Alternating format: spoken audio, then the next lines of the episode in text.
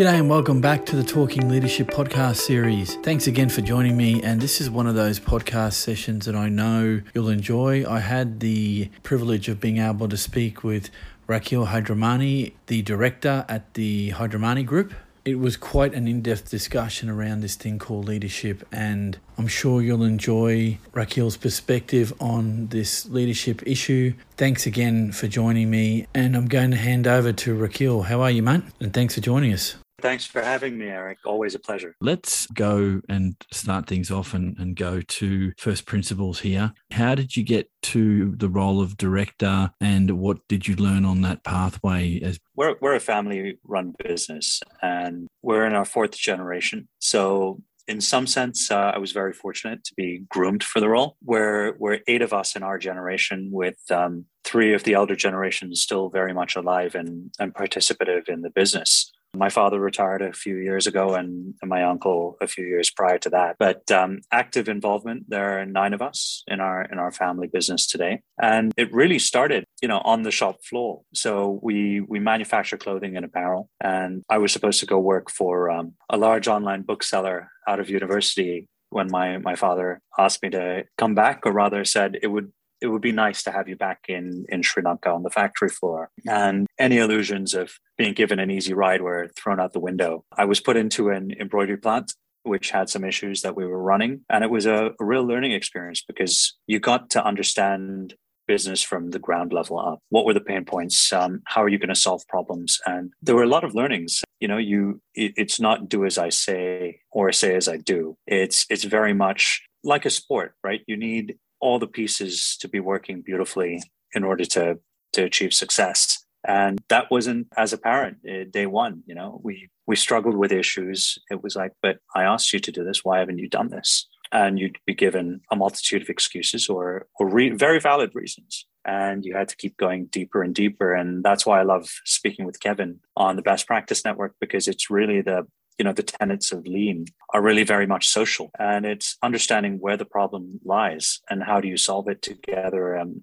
and get the best out of people. Leadership to me as a meaning has really evolved over the past few years. You know uh, at first i used to say there's a very thin line between delegation and abdication. You can push things down but but if you don't follow up if you don't have the discipline to check on things and and have the conversations the more and more i see it and the more and more i I kind of continue my journey, it's not about solving the problem yourself.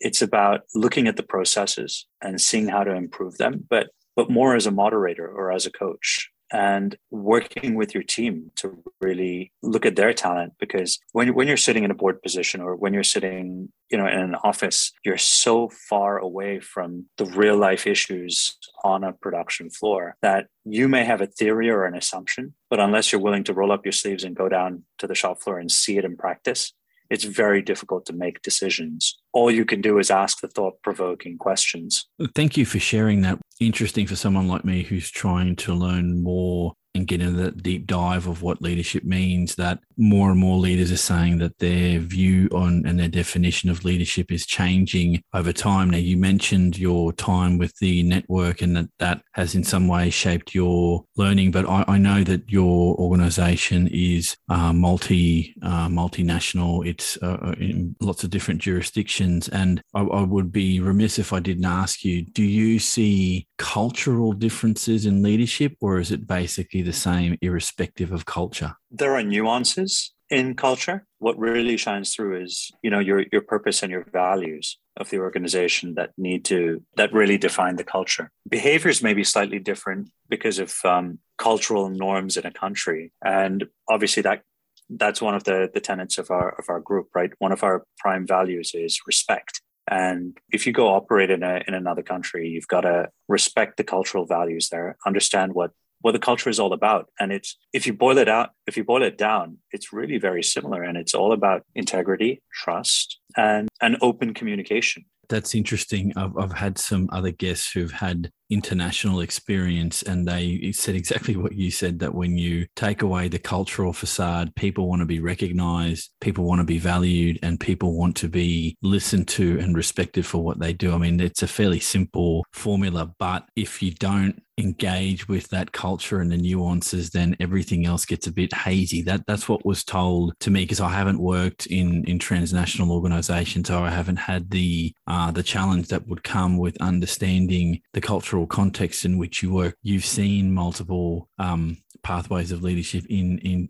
different countries where when you've seen it go wrong and i don't want you to name the individual or the business but when you've seen it go wrong in other cultural context is it because there was a disconnect between what was happening in that culture and the cultural understanding or just a lack of understanding what what effective leadership is i think it's multitude of reasons right i think if you try and bring in too many um, too many new members in an or, into an organization at the top without understanding the culture, the existing culture of the organization, you're you're likely to upset the apple cart. Um, I think it's also a case of communication, and I think the the biggest failures we've had are where the communication has been very superficial. What I mean by that is, um, if I ask you how a production run's going, and you say, "Yeah, it's going okay," I'll take that at face value and mean uh, to mean there are no burning bridges and that's fine. But it's really moving the conversation into a fact based rather than emotional conversation. And I think that's what that was one of my my biggest failures um, personally. It's that I'd see a bad KPI and I'd react. And I think that's one of the hardest things for, for a human to do, right? You see something wrong or see something, and, and it's how you control your emotions. And it's very easy to say something's good or something's bad, but it's it's harder to stand back and and ask the question why why has that gone wrong and how are we going to fix it and are we treating the symptom or are we treating the root cause so this doesn't happen again and doing that in a calm and measured approach, I think is the hardest thing for anyone. And it's it's something we, we I mean, I, I still make those mistakes, right? And I have to check myself. It's always nice to hear when someone uh, admits what they were like and that there's been some growth in their thinking. And I'm still married to this idea that it's only through experience that you get to the point where you can say that out loud. It's always interesting to talk to someone who has tamed the the angry response because I think it's the easiest emotion to go to when Absolutely. things have gone wrong because you could look at it and go, you know, maybe there's a process here that didn't need to be. Maybe there's something that we're insisting that the production line needs to do that is redundant. As systems go go along and as you're looking and inspecting why you do what it is that you do, there's nothing like a pandemic to come along to make you reassess those processes and find out just where things might have gone wrong. And I'm sure you learned a lot from that. But my question for you is Did you get more introspective as COVID has gone on, or was it because others had been that you've joined the conversation? Like, what, what, what was the catalyst for you to start thinking more about the, the leadership pathway?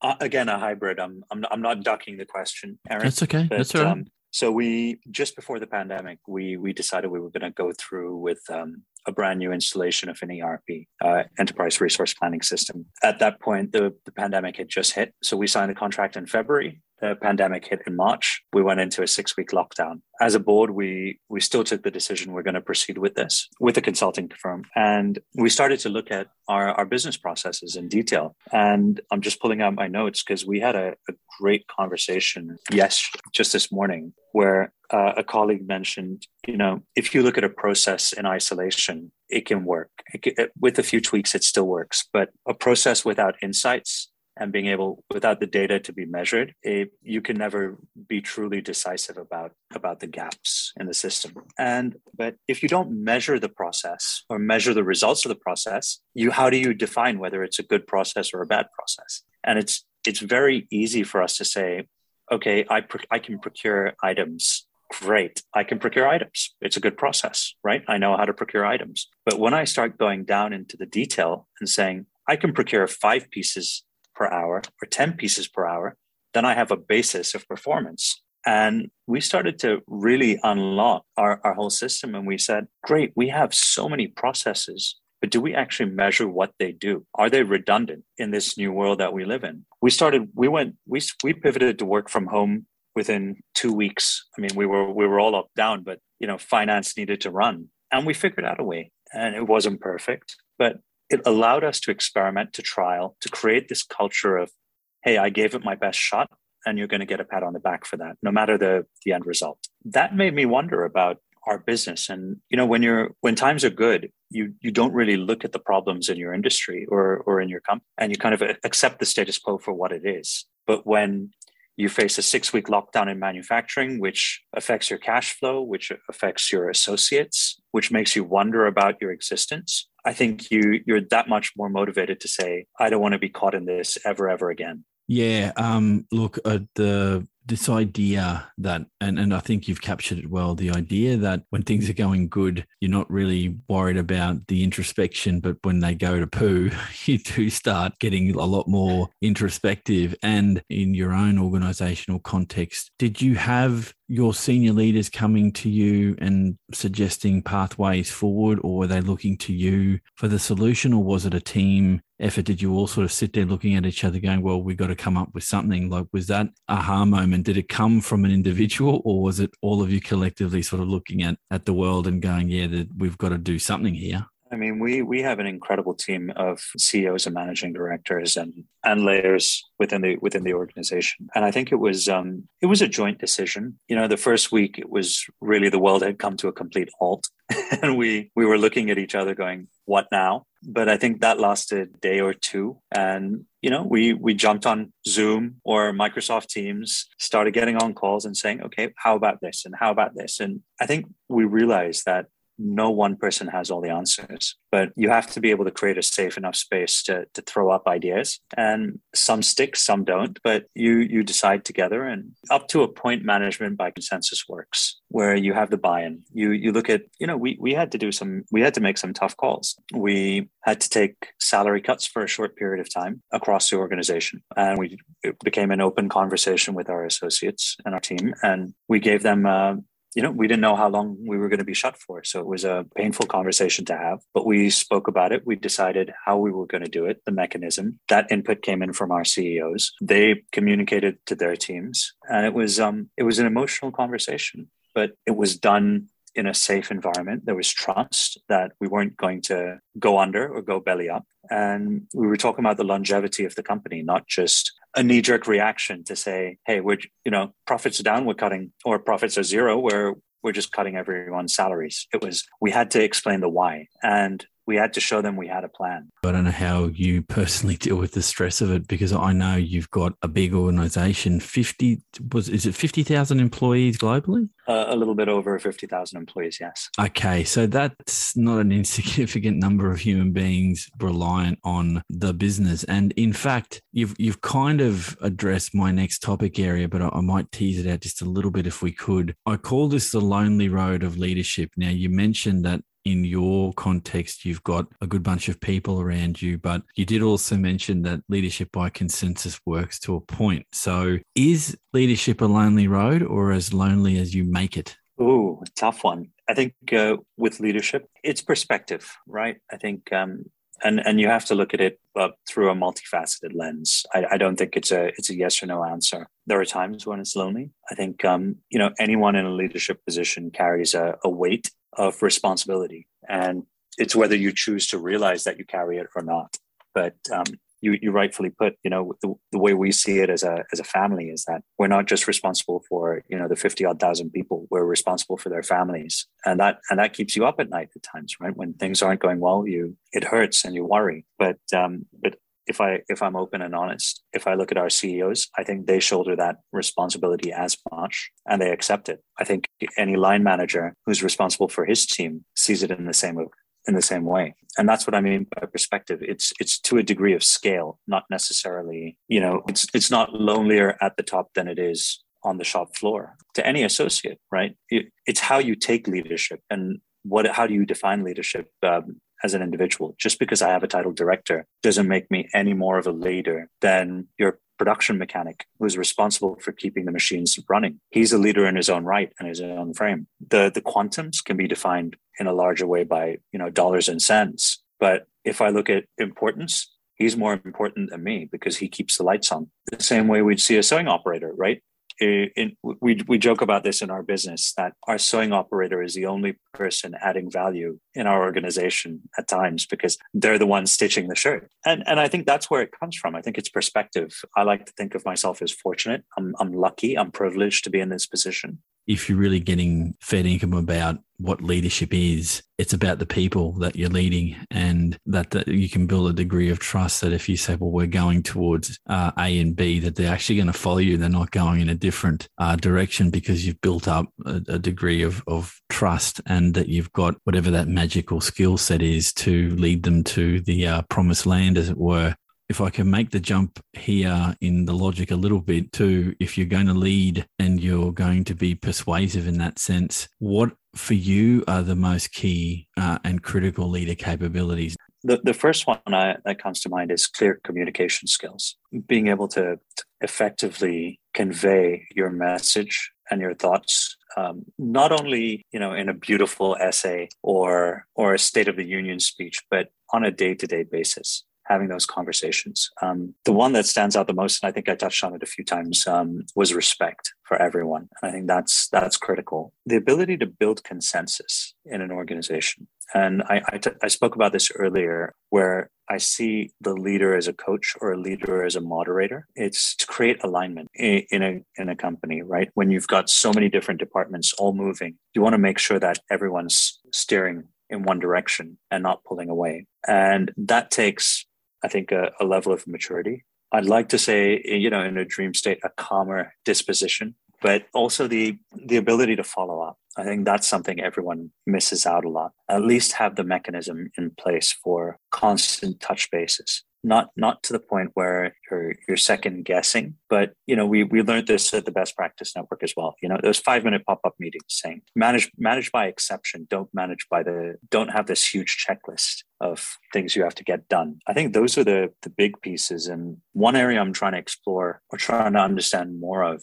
is um, vision. And I'm, I'm posing a rhetorical question here because I don't necessarily feel that the leader has to have the vision. I think he has to be able to build the vision with his team. I'm questioning that because you know we we see all the all the glamour, right? When you you see about Elon Musk and Jeff Bezos and how many of them really are there in the world? And but when you look at one, two, three layers below, and you look at you know Microsoft has just hit its all time high in the stock market. And if you if you read hit refresh, I mean that was a big opening for me with you know reading Satya Nadella's autobiography, and that's exactly what he did. Put the most capable people in place, and he built the vision for the company with them. I'm very interested in what you said there about whose vision and how do you build a vision because i think the when where we go to first principles is the leader necessarily has to have the vision to go forward i'm i'm a big believer that if you've got that foresight capability you should be able to at least identify multiple realizable futures and then you get people in to help you pick the one that you can get to um, exactly in, with the resources that you've got because I, I think you made the point today and in other podcasts you've only got a finite level of resources. And so I think being realistic about what you can get to is what will keep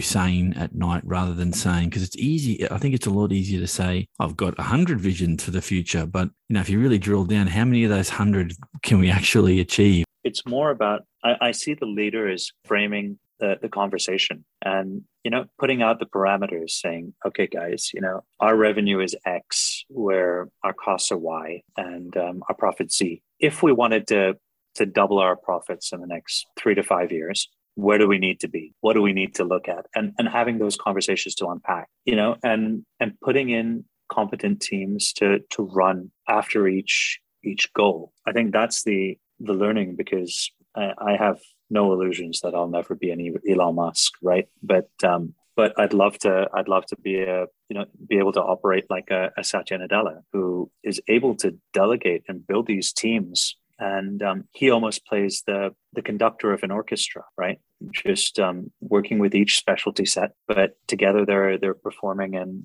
and delivering that's underpinned on a culture of on the culture of the organization and i think that's the big learning for me or the big aha is that the most successful leaders also make sure they spend a lot of time on the culture or the smell of the place. Let me ask you something. Do you think as the business grows and develops over time that it's constantly throwing new challenges at you as a leader, or is it always the same?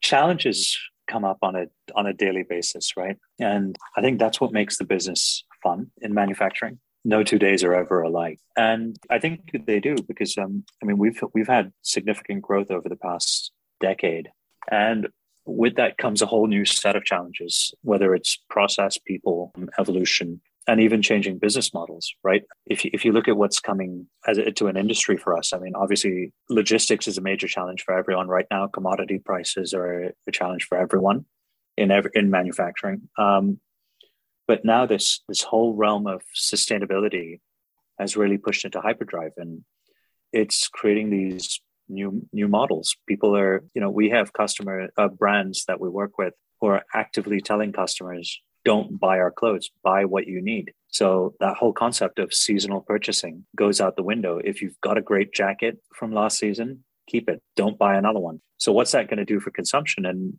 in these conversations, and maybe it's just a driver for looking at different business models. And if you're already thinking about it, you're already ahead of the game because if you're not, if a, if the pandemic didn't trigger it, then the sustainability argument should be triggering it. And if it's not triggering it, maybe you need to find a new industry to be working in. I, I don't know. I don't know any industry that that word, that that phrase, the the sustainability discussion is not coming to the fore at, at one degree or another. And it means many things right? It's not just about using recycled plastic or recycled polyester. It's it's about the sustainability of the organization as well. Because um, how many people want to get back into manufacturing? If you look at generation z their aspirations are, are very different to perhaps those of uh, your, yours and myself. What are they looking for in an organization as well? So it, it raises a lot of questions. And um, you know how do you make multiple generations not how do you make how do you ensure that multiple generations work together harmoniously without having conflict and um, misunderstanding. I totally agree. I, I, this idea of, of mentorship up and down the generational gap. So, can older, more established individuals and leaders in an organization learn from new cohorts of people coming in to an organization? And possibly before we get to the last couple of topic areas, let me ask you this because of the, the nature of what you do and the size of your business, do you spend time thinking about the leadership pipeline in your business? Is that something that is discussed? It's something we we've definitely started speaking about more more of over the past few years. About five six years ago, we we understood that we needed to start building leaders from the ground up and put in leadership and development programs to do so. And we, you know, our our first venture at that was was we we we said okay we do one a year and that's job well done right you pat yourself on the back and say we've done a leadership development program and, and the more and more time we we spend on it it's obviously right you you can sound um, you can tell I, I like self self-deprecating humor but um, it, uh, it, it was then a big a big aha moment for us, right? Where we realized it needed consistency, but we also needed on the job training as much as you need the theory because manufacturing's tough, man. It's it's really difficult, and it the types of problems create a lot of reactions in the supply chain and down the supply chain and, and it's it's hard work. You need to make decisions and sometimes you're right sometimes you're wrong but um, you have to be able to work with people and you need a you need a strong gut for it. I think um, you know it's not a sexy glamorous job at times when you're you're sitting in a factory and inspecting garments or hundreds of garments or trying to get to the root cause of the problem. But you need to be able to to engage with people and, and make sure you know why you're doing it or people know why they're doing it. Um, theory goes out the window at times when you have to think out of the box. And you'll only know that as a leader if you've lived through it. The point i think i can take out of that of the many that you've just made one of them is industries vary and what's expected in them vary. And I believe it would be exceedingly difficult if you didn't have a background in the, the garment industry, the, the manufacturing sectors. If you didn't, if you came in blind on that or had to learn it on the job, I think there's a difficulty in that transition if you're not from that industry. But surely to God, there, there are people that you can bring up. And that leads to a very different conversation around how do you spot talent early? Or how do you spot talent at all? Because when I talk about emerging leaders, you could be in your 30s and someone's picked you out for leadership, or you could be in your mid 20s. And so I've kind of, maybe it's because I've gotten older, I've kind of let go of the age thing. It's more about competencies and capacity to grow in a role. And I don't think organizations on the whole look for that. I think the easy fix is we need the perfect fit for the organization. And I don't think that person exists. And if you find a way to do it, Rakil, copyright it and get it out there because people want to know what the formula is. But I don't think there's a perfect formula. Do you, does that resonate with you? You know, if if only um, the listeners could hear me shaking my head. Um, but I, I, I totally agree with you. Um, quietly chuckling to myself because this is something we've been trying to figure out. And you know, it's it's sad. You you sometimes only recognize talent when they're leaving you, when they're leaving your organization. And um, and this is something we've been talking about in in a roundabout manner. One is how do you create a career pipeline for associates? Is one and and two is how do you recognize people right? And and base it on merit or capability rather than seniority. And it's a it's a very difficult um, difficult decision because um, it's cultural right? And, and maybe i'm i'm going to sound a little philosophical here but if i was a manager would i recognize one of my uh, direct reports to say, "Hey, he could have my job," or "or he's much more skilled than me," or much more capable than. Me. It's kind of the antithesis of the human psyche. Unless you're older, a little bit more comfortable or confident with where you are, it's a difficult choice. But when you when you look at the theory, it also you know well, it's also more more difficult when you have someone who is highly capable within your team.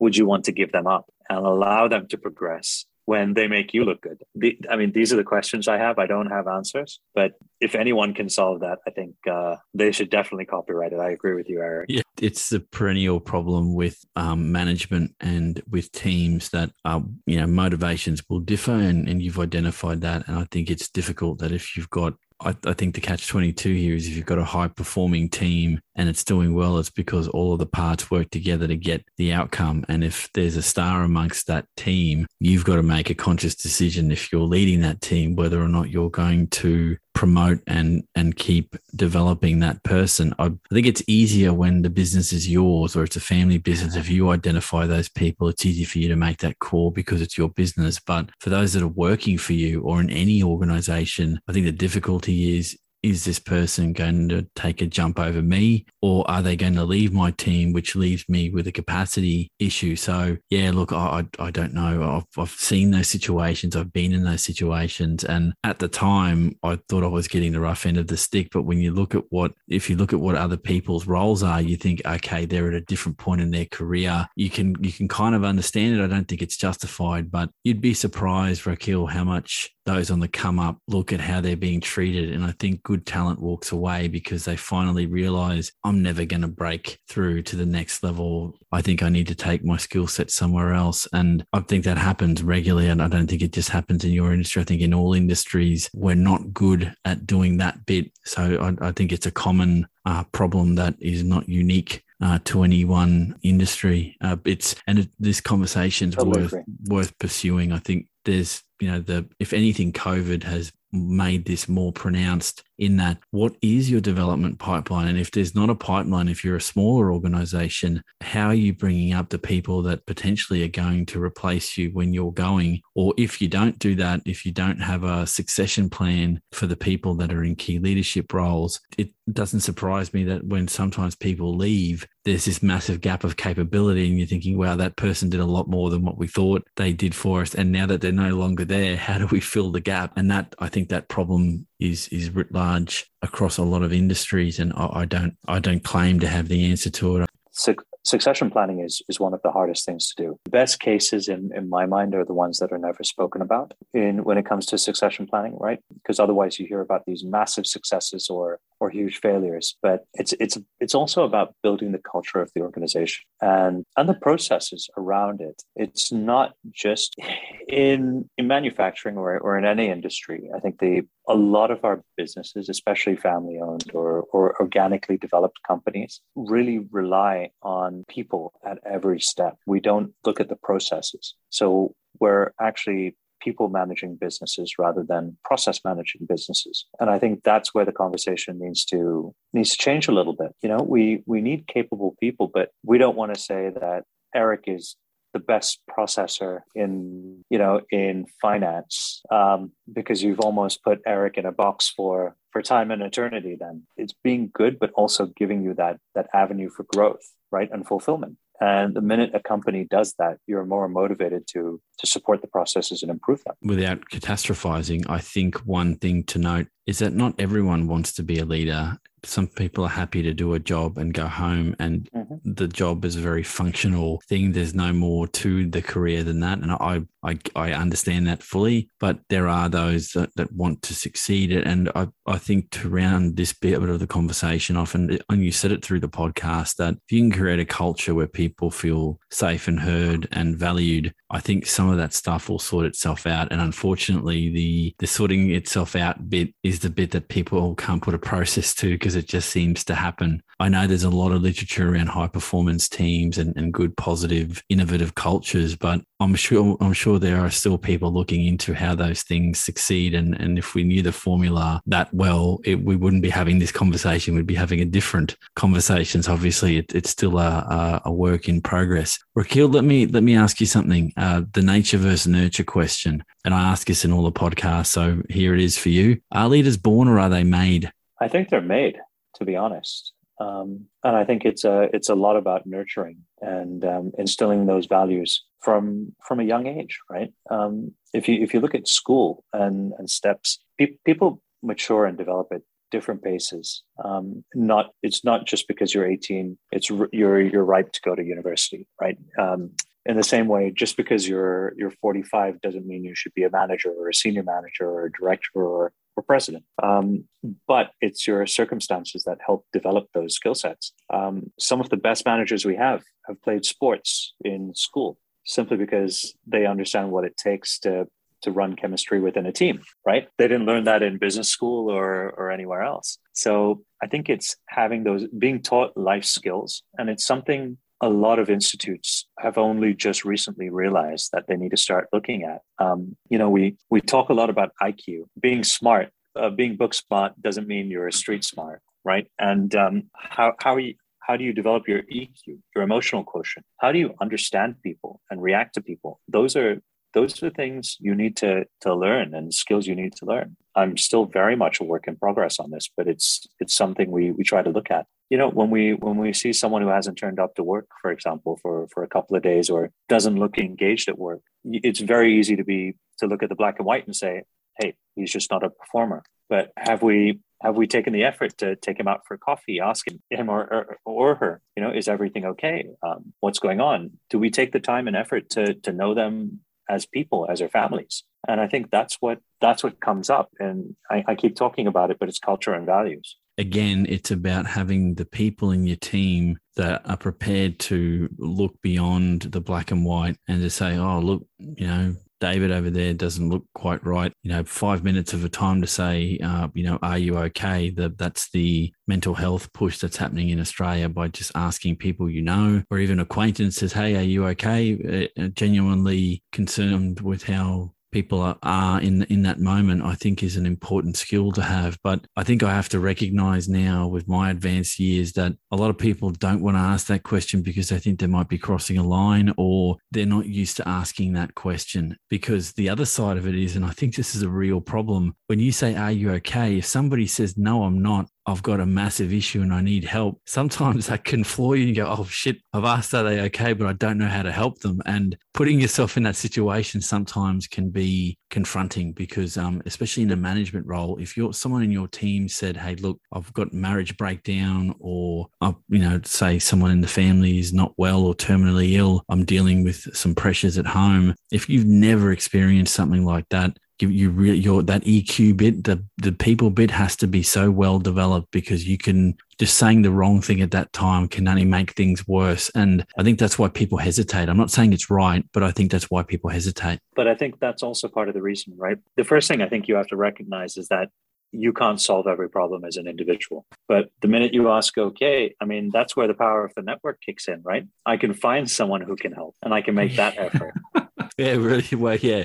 Okay, you got me there. Yeah, okay, sure. But you're you're thinking of it from that perspective. I'm what I'm just as an example here. I'm just thinking that. Yeah, in, no, in some, of course, and yeah, that's what I come back to. Right, those are the skills or values we we haven't been taught growing up. I mean, you know, I think I think when you and I went to school, it, you know, being a man was being very macho and very very stoic right? You it, it was wrong to show emotion or um, wrong to show caring. Um, you look at you look at the world today it's very different. Yeah vulnerability is not a weakness. I don't think it's ever been a Exactly. weakness. I, I think you've got to be a different kind of person to show that you're vulnerable and that helps i think that helps with teams because if people can see you as a human being they stop thinking of you as someone that's a part, even though they've- you've got the title, and that that's a huge step for some people. Look, Rakhil, thank you for your time. thank you This has been amazing. Uh, for those listening, this has been Talking Leadership. Thank you again for following the podcast. A lot more content to come. Thanks everyone for joining me, and I'll catch you all on the next podcast.